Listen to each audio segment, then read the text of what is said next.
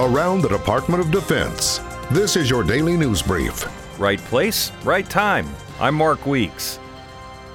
47 people who survived a crash landing into the sea Friday were helped to safety by American service members. U.S. Navy sailors working on a wharf near the Micronesia International Airport helped local authorities move the passengers and crew from a New Guinea commercial jet to shore using an inflatable raft. The Navy's underwater construction crew is there to help Micronesia improve the wharf area, explore the port for future deepwater mooring, and to help with environmental measures.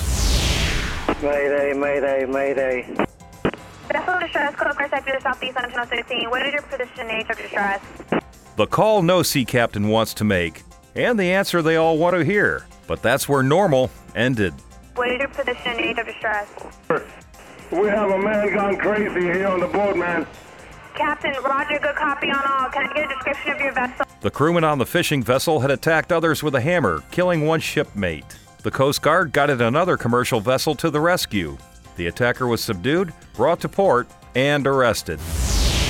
When a vital computer network is under attack, the new United States Cyber Command is ready to come to the rescue. But finding a faceless foe in an endless web of connections is not their only challenge. We have competition in the recruitment, retention, the training aspect, uh, and development of the cyber workforce. Though the military has the allure of a patriotic purpose and missions and equipment unlike anything in the private sector. For private industry, we know uh, it's difficult to match some of the compensation packages. Uh, it's also difficult to match the speed with which they hire and onboard and start individuals and clear them for some very sensitive projects. Our nation's top general is in Europe meeting with allies, and cybersecurity is on their mind as well. The leaders approved plans for a new cyber operations center there. That's your DoD news brief. I'm Mark Weeks. For more information about your military, go to defense.gov.